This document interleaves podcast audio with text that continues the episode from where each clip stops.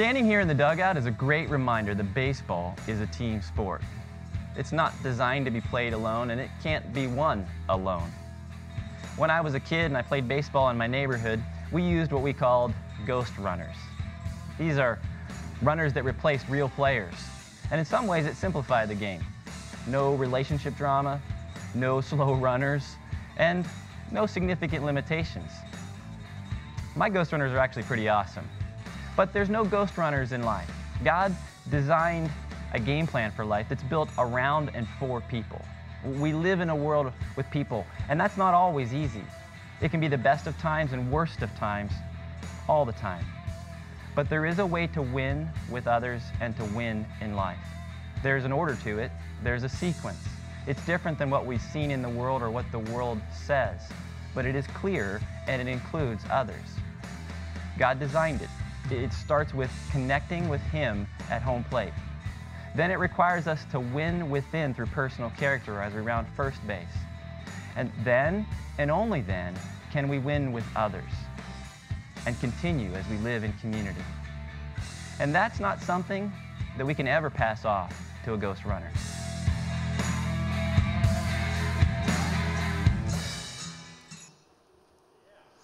Well, hello, Heritage. Welcome to week four of Home Run Life. I want to greet those of our Heritage family at Bettendorf, as well as QC West, and those online as we join you here from Rock Island. We're on a journey to discover a pattern. It's God's pattern for how we live life to the full, or what we're calling a home run life. And I want to take a moment to review the first few weeks of our journey, if we could. And if you've been leaning into the teaching, you may be able to do this all on your own, but let's do it together. We know that there is a pattern that God has to grow us, but there are also patterns of the world. That's why Paul wrote, Do not conform to the pattern of this world, but be transformed by the renewing of your mind. Then you'll be able to test and approve what God's will is his good, pleasing, and perfect will. So there are patterns of the world, but there is a pattern that God seeks to grow us by, and that pattern involves four areas or four growth gates, four bases for our purposes in home run life. And that journey starts where? At home plate. It starts at home plate where we connect with God where we step into relationship with Him through Jesus Christ, where we receive His power and His purpose. And at home plate is where we win dependence. At home plate is where we win dependence. It's where we just we place our trust in Him. We place all of our belief and support in Him that He's going to lead us through the process. And when we have His power and dependence on Him, that positions us to proceed to first base. First base is the area of character. It's where we're dealing with personal realities and eh, issues of integrity, and it's where we seek to win within. Within our own lives and the choices we make in the character battles at first base. Once we successfully pass first base, we can proceed to second base, which is the community base. It's where we're dealing with realities of relationships with people, and it's where we win with who? Others. We seek to win with others at second base. Until we do that, we can't proceed to third base. Once we do, we can proceed to this competence or performance base. This is where we seek to win results. And it's not just any results, they're the results that God has for us and the God sized things He wants to do in and through us. But that's not the end. We proceed from first from third base back down around to home plate, and then once again we receive that power from Him, that we affirm that dependence on Him to at a greater level. That's the pattern that God seeks to grow us by. There is a sequence, there is a way to do it that allows us to live the kind of life to the full that He has for us. And it starts at home plate. It starts at home plate where we receive power. Then it proceeds to first base where we refine character. But then next is second base. And second base is where we relate to people. And if we don't handle this base well, if we don't handle relationships well, we can cause a lot of damage to ourselves and to others. And we can lose something we actually need. And we can be in a place where we find our life so marked by sorrow and relationship with people that we're tempted to say, forget it. I, let's just cut out the whole thing with other people.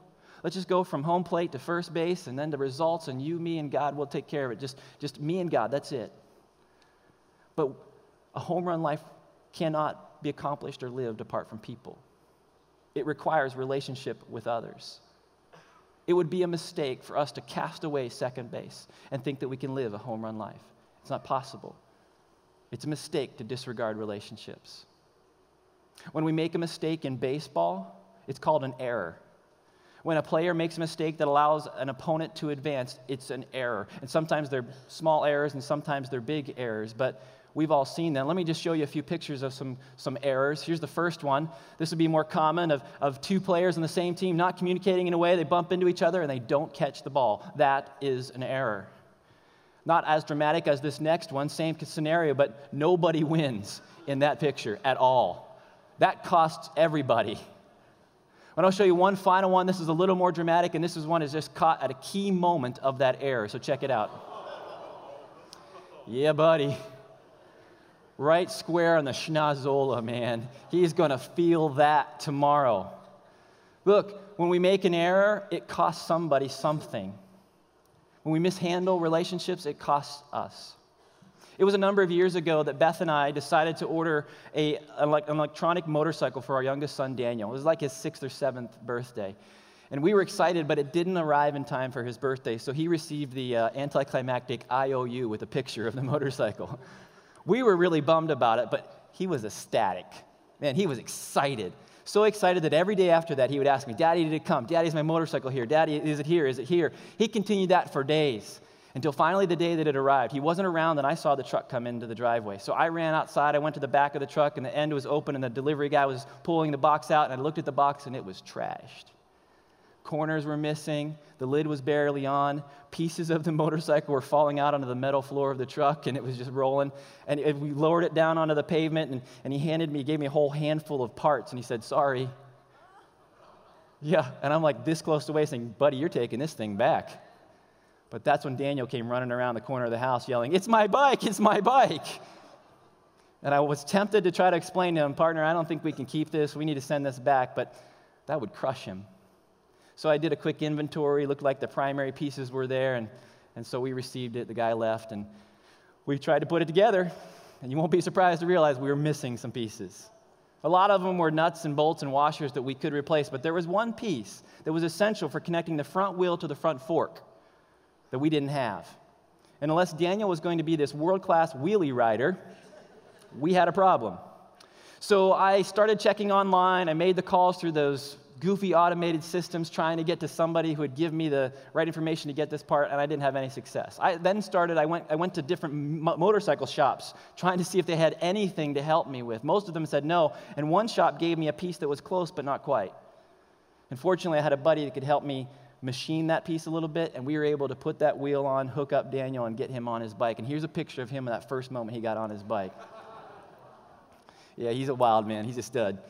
So that was him, man. He was, he was ready to roll, and he ran that machine into the ground. Just hours on that thing. Look, whenever, if you've ever ordered something, had it delivered to your home or to your office, if you've ever moved or helped somebody move, you know that when a package is mishandled, things can get messed up inside.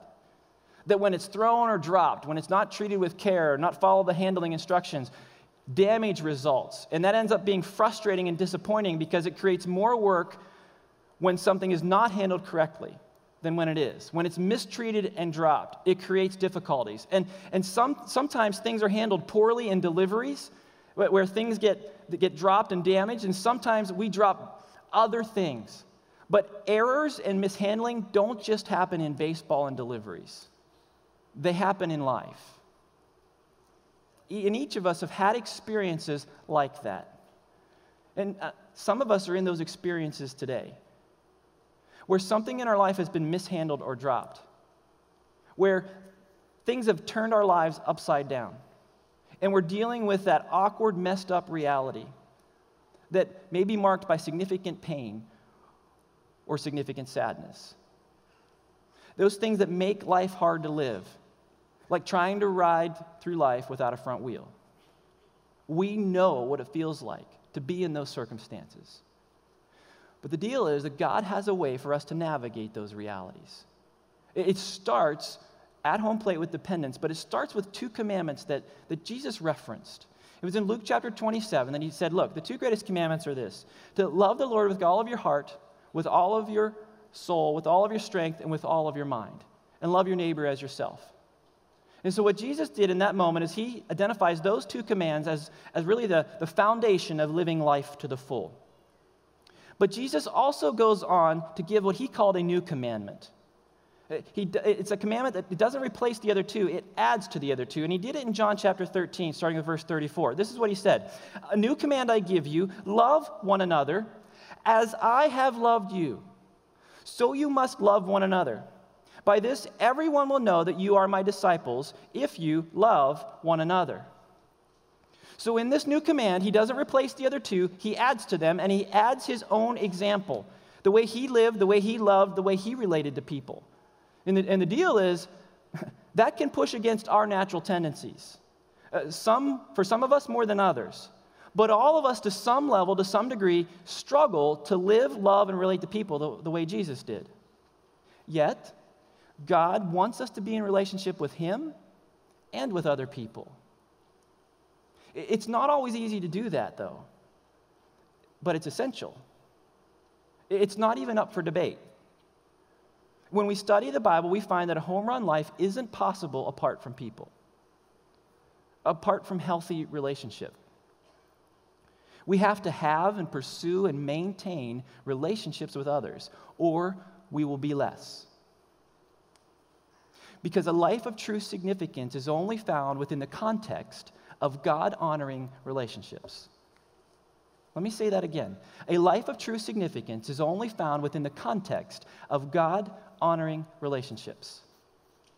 I'm not just talking about Christian relationships or relationships marked by mutual faith. I'm talking about how you and I conduct ourselves in relationships with anybody, with everybody. It's how we relate to them, it's how we love them, it's how we treat them, it's how we view them. A life of true significance is only found within the context of God honoring relationships. And the truth is, many of us lack that kind of relationship and community. We know people and we relate to people to a degree, but many of us lack the kind of loving relationships that Jesus speaks of. And we hold this uh, I'd rather suffer alone than struggle with people perspective. And sadly, that's not often without cause, because community can be hard. Community is messy. There are hurts. At, at, times, it's not very pretty. And many of us have been burned enough, let down enough, that we're tempted to say, look, I'm just better off avoiding relationships with others. It's just too risky. But when we seek to do that, when we seek to go from home plate to first base and then cut straight to third, we never live a home run life. When we try to cut out people, we'll never see all that God wants to do in our life. We'll never have life to the full. I shared with you last week how, for many years in my journey, I tried to do that, to cut from first base to third base. Out of my own personal insecurities and out of pain in my journey, I wanted to limit and control and minimize others in my life. But my life was less as a result. A home run life is impossible without people. And a life of true significance is only found within the context of God honoring relationships. You see, God designed us to experience abundant life in community. He made us to be part of community who does life together. And for us to become everything we're supposed to be means we'll be in relationship with others. Without it, we will be less. Now, the deal is, it's not just others' dysfunction that contributes to the problem. We're often part of the problem as well. It reminds me of the story of a U.S. Navy captain. He was out at sea when he saw smoke coming from an uncharted island, and he decided to launch a rescue mission. So when they got to shore, they were met by a guy who, sure enough, had been shipwrecked. He said, Man, I'm so glad you guys are here. I have been here for five years. Captain said, Well, let's go. Let's get you out of here. And as they were walking to the boat, the captain stopped for a moment and said, Are you sure you're, you're the only one on this island? The man said, Yeah, I'm, I'm the only one on this island. They walked a little further, and the captain said, Are you sure? The man said, Yeah, I'm sure. I think I would know. But why do you ask? The captain said, Well, if you're the only one on the island, why are there three huts? The man said, Oh, that's not a big deal. I, I lived in one and I go to church in the other. The captain said, Okay, but what about the third hut? The man said, Oh, that's where I used to go to church. okay. Uh, listen, listen, as funny as that is, it speaks a painful truth that we are relationally challenged to the core. We struggle to be in relationship, even if we're the only one on the island. And in a broader sense, we struggle to be in community. Yet the Bible is filled with examples and directives and reminders that we need community. God designed us to experience life in the context of community. And we need others because we are more together than we are apart. You and I are more together than we are apart. Look, there's a big difference between isolation and solitude, and we need to know the difference. So let me frame something for us all. In the spiritual life, we have opposition. There is someone who seeks to make sure we don't live a home run life and we get called out along the way. It's not because that person cares about us at all or gives a rip about us, it's because that person hates God. And they want to hurt the heart of God, and they seek to do it through us. We know them by uh, several different names the devil, Satan, Lucifer. Regardless of the name, the plan is the same. They, are, they hate God, and they are the enemy of God and the enemy of a home run life. And Scripture tells us we are to resist that enemy. Because what that enemy seeks to do is to use things like doubt or discouragement or despair or even, even deception to isolate us from relationship with others and relationship with God. Because if we can be isolated from that community of relationship with people and relationship with God, now we're more vulnerable for Him to mess with us. It's through isolation that that happens. And isolation is a dangerous thing. In fact, Proverbs 18:1 says, "Whoever isolates himself seeks his own desire. He breaks out against all sound judgment." You and I may want to develop our spiritual lives in some form of isolation, but we can't. It can't be done apart from the pressure and the intensity and the grind of doing life in relationship with others. And a home run life is found within the context of God honoring relationships. So let's just take the concept one step further. We can experience solitude or isolation. And as I said, we need to know the difference. And I wonder if you know the difference today. You know, the easiest way to tell if you're in isolation or if you're really if you're dealing with solitude or, or isolation is to look at the focus. You see, solitude is a tool of God. It's actually a spiritual discipline where you and I step out of the busyness of life and relationships and we, in quietness and stillness, sit with our Heavenly Father. Solitude is a tool of God, and the focus is on God. Isolation, on the other hand, is a tool of the enemy, and the focus is on us.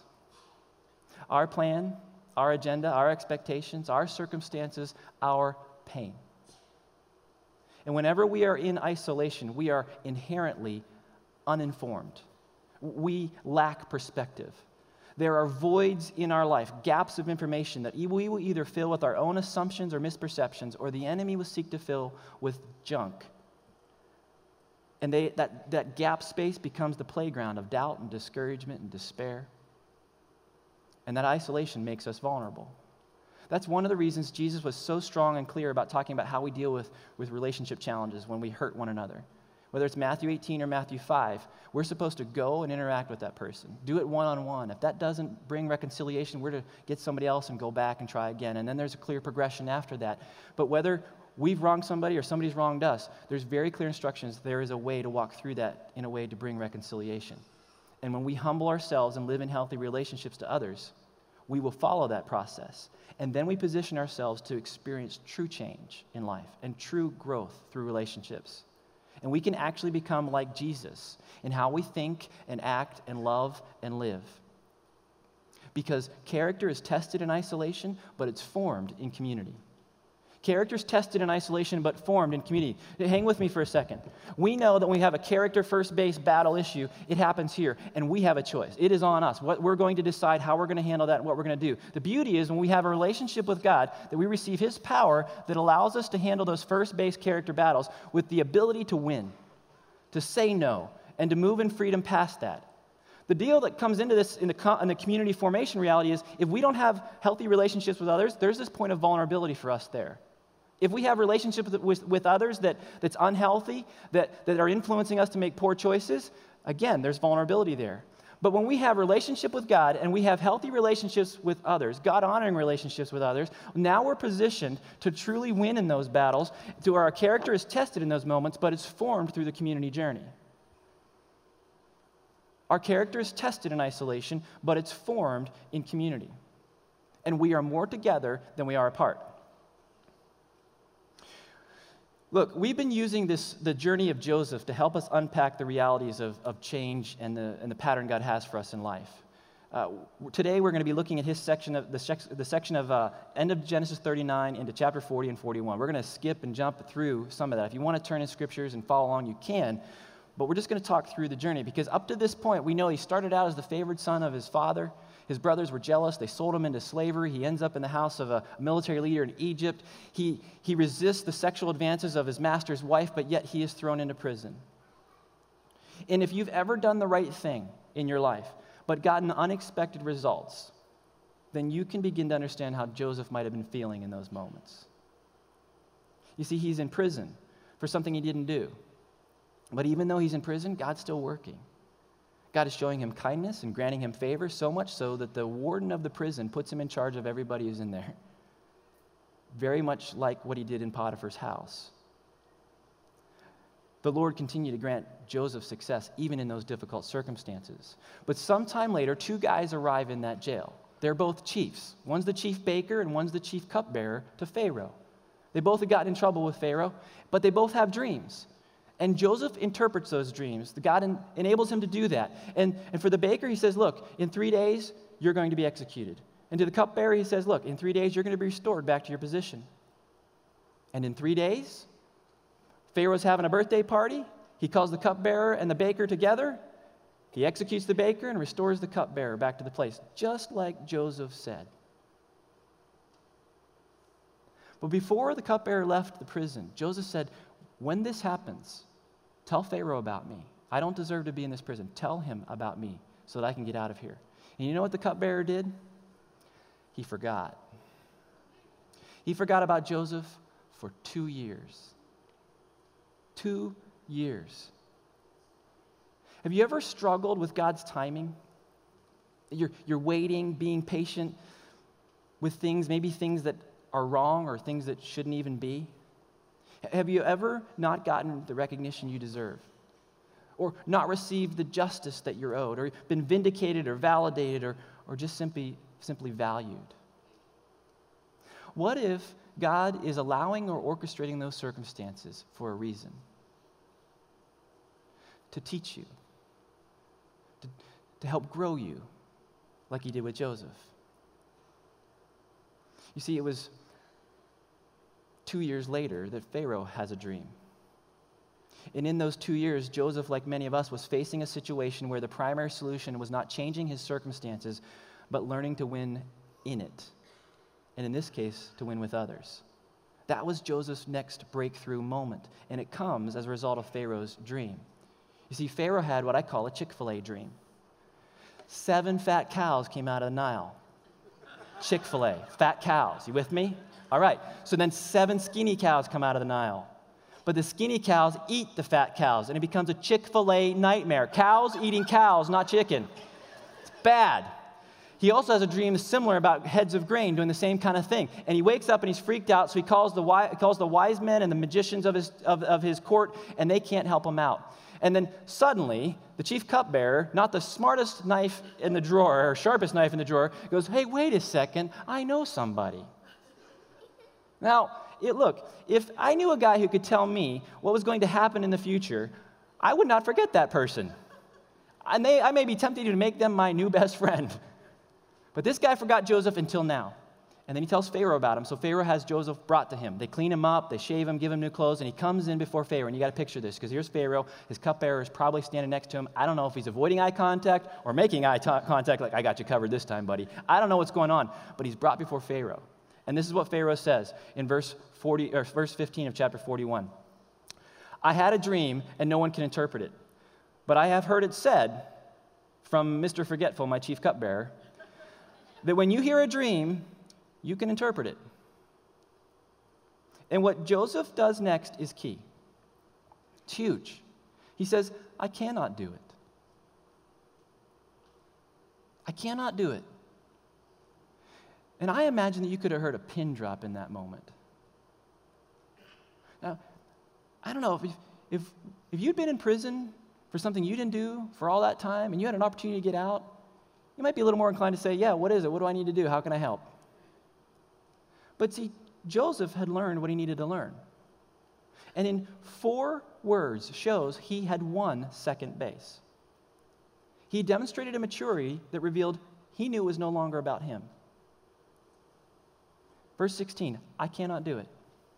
Joseph replied to Pharaoh, but God will give Pharaoh the answer he desires.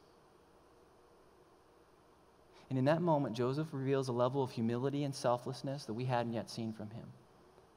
He understood it was no longer about him. I mean, just think about this for a moment.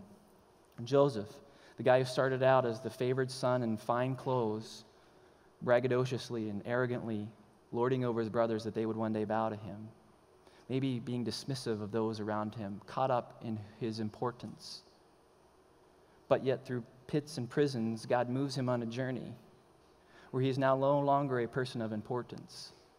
And he's not wearing fancy clothes, but prison garb.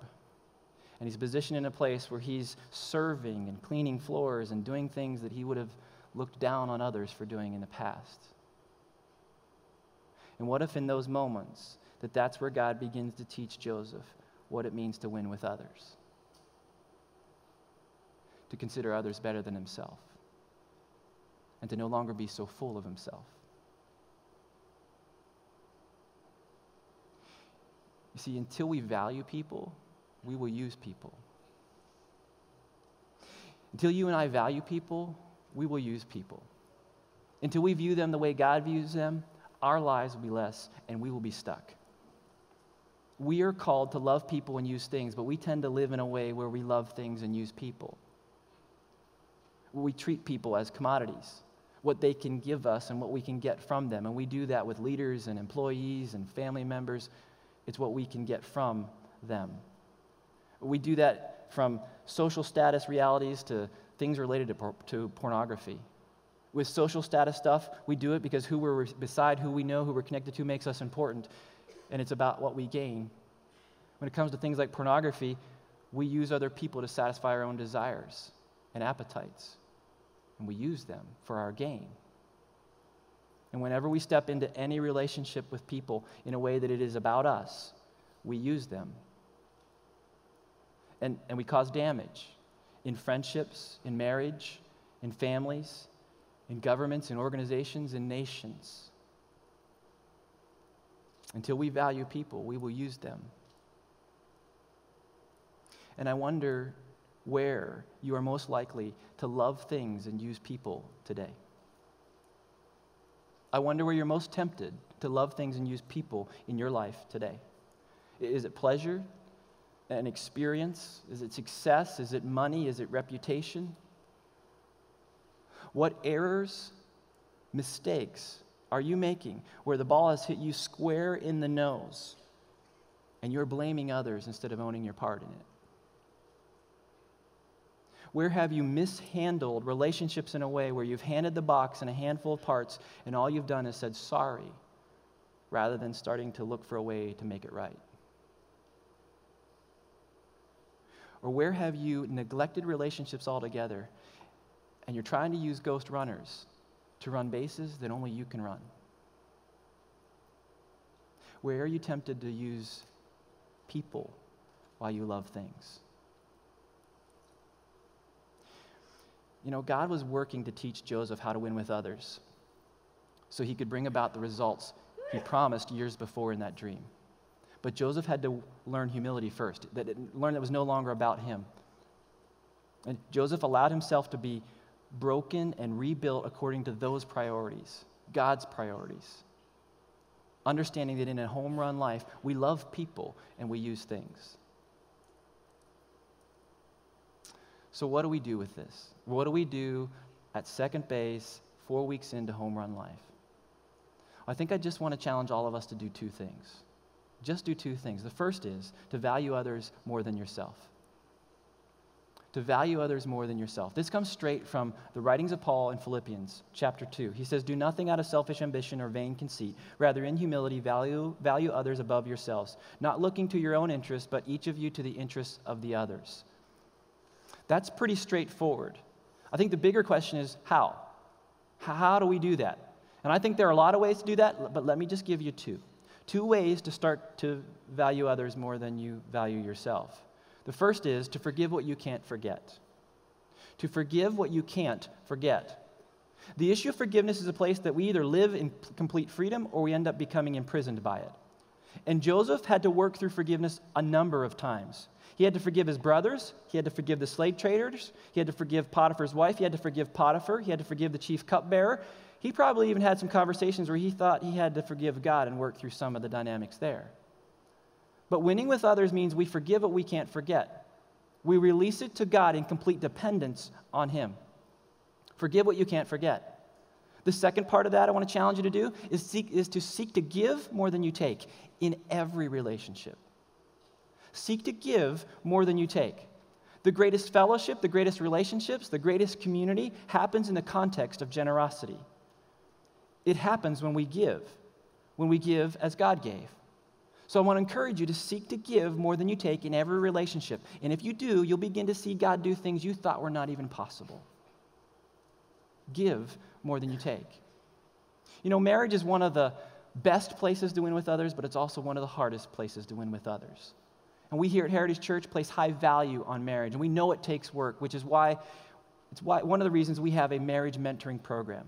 And I want to give you an opportunity to hear a little bit more about that from a marriage mentoring couple, but also from a couple who has experienced the benefits of engaging in this process, seeking to win with each other. So check this out. The mentoring has been a real blessing to me, and I know to Pam too. Um, it um, one we've got to meet so many wonderful couples and kind of work with them and see the changes in them through the time as they discover each other, and um, it also kind of helps us strengthen our marriage to remind us of the things that. You know, we started this to give, to give back, because God's done so much for us. Um, but we can't outgive God. He just keeps giving us more and more back. And we didn't expect to be so blessed, but we are very blessed. So we've gotten something wonderful from every relationship, with every mentoring couple. And it's been, we were talking how almost all the couples, we would not have met these people at all. if it hadn't been for mentoring, if we hadn't been brought together that way. Our paths might not have intersected any other way. So we feel like we've grown in the relationship with people that we would have never met. And, Mm-hmm. and that's exciting and fun and got some friendships out of it too. Mm-hmm. We learned how to be patient with one another. We learned how to listen to one another. We also learned how to learn what love and respect was and how to incorporate it within our relationship, how to build a better foundation of friendship. And we really picked up on when we see ourselves struggling with a with an argument or a discussion. Um, it hasn't turned into arguments anymore. It's turned into, hey, we're getting ready to go on this crazy cycle. We recognize the signs. Now, how do we fix this? Let's let's sit down and, and discuss it rather than going to our two corners and then separating, uh, which just spins us out of control. And we were doing a lot of that before. Now we we've completely stopped that. We've are on the same page. We're connected. Uh, we have amicable, good conversations, and we get results every time. Um, the kids have seen it and they recognize it. Uh, they don't see mommy and daddy arguing anymore. They've had a happier lifestyle. We've been happier. We actually smile every day. And other people also see that we're happy and want to know why that we're so happy. And we also tell them that, you know, we went through marriage mentoring and, you know, that's the reason why we've fixed our marriage.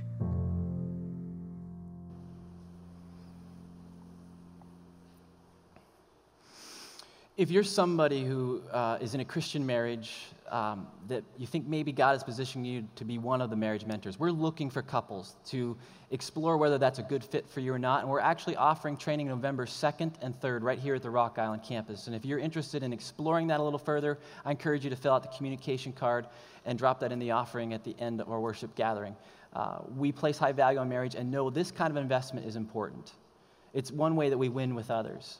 And, and as we, as a church, seek to value others more than ourselves, as we seek to forgive what we can't forget, and to give more than we take, we know that we can begin to win with others in every arena. So, the second thing I want to move us to, to take away for this time today, is to let God change people. I want to encourage you to let God change people. Too often we, tr- we get caught up in trying to change people. We try to wrestle them into the growth gates around the bases. And, but the reality is, it's God who changes people, it's not us. And we can help or hurt that process. And I want to encourage you to consider taking the posture that comes from one verse from Psalm 122. I think that if you can look at all of your relationships with this perspective, you'll begin to see God helping you win with others in, a, in just a crazy cool new way. It's simply this in verse 9 of 122 For the sake of the house of the Lord our God, I will seek your good. For the sake of the house of the Lord our God, I will seek your good. No matter what you do, I will seek your good. When we depend on Him, we win in first, first base character battles in His power, then we're positioned to win with others in a way that brings Him glory. Relationships are hard, man. They are hard. Hurting people hurt people. In fact, the relationships that bring the most joy can be the ones that cause the most pain. They contain the most risk. And the more important that person is to you, the greater and deeper the pain usually is. But I want to encourage you to let God change people. You do the right thing in it. Let Him change people while you love them the way He does, while you love like Jesus loves. You know, there's not a single long standing relationship in my life that isn't marked by grace and forgiveness. Not one. And I imagine the same is true for you. Because winning with others is not about success with them, it's not about just fun times and good experiences, but it's about loving them. It's about valuing them and viewing them as God does. It's not about how good or how bad things are. It's not about even how well they treat you.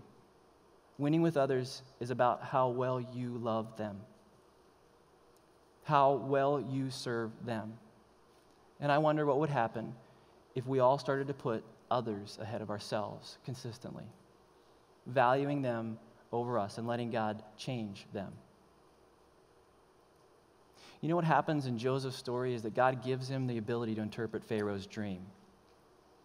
And he moves from second base to third base.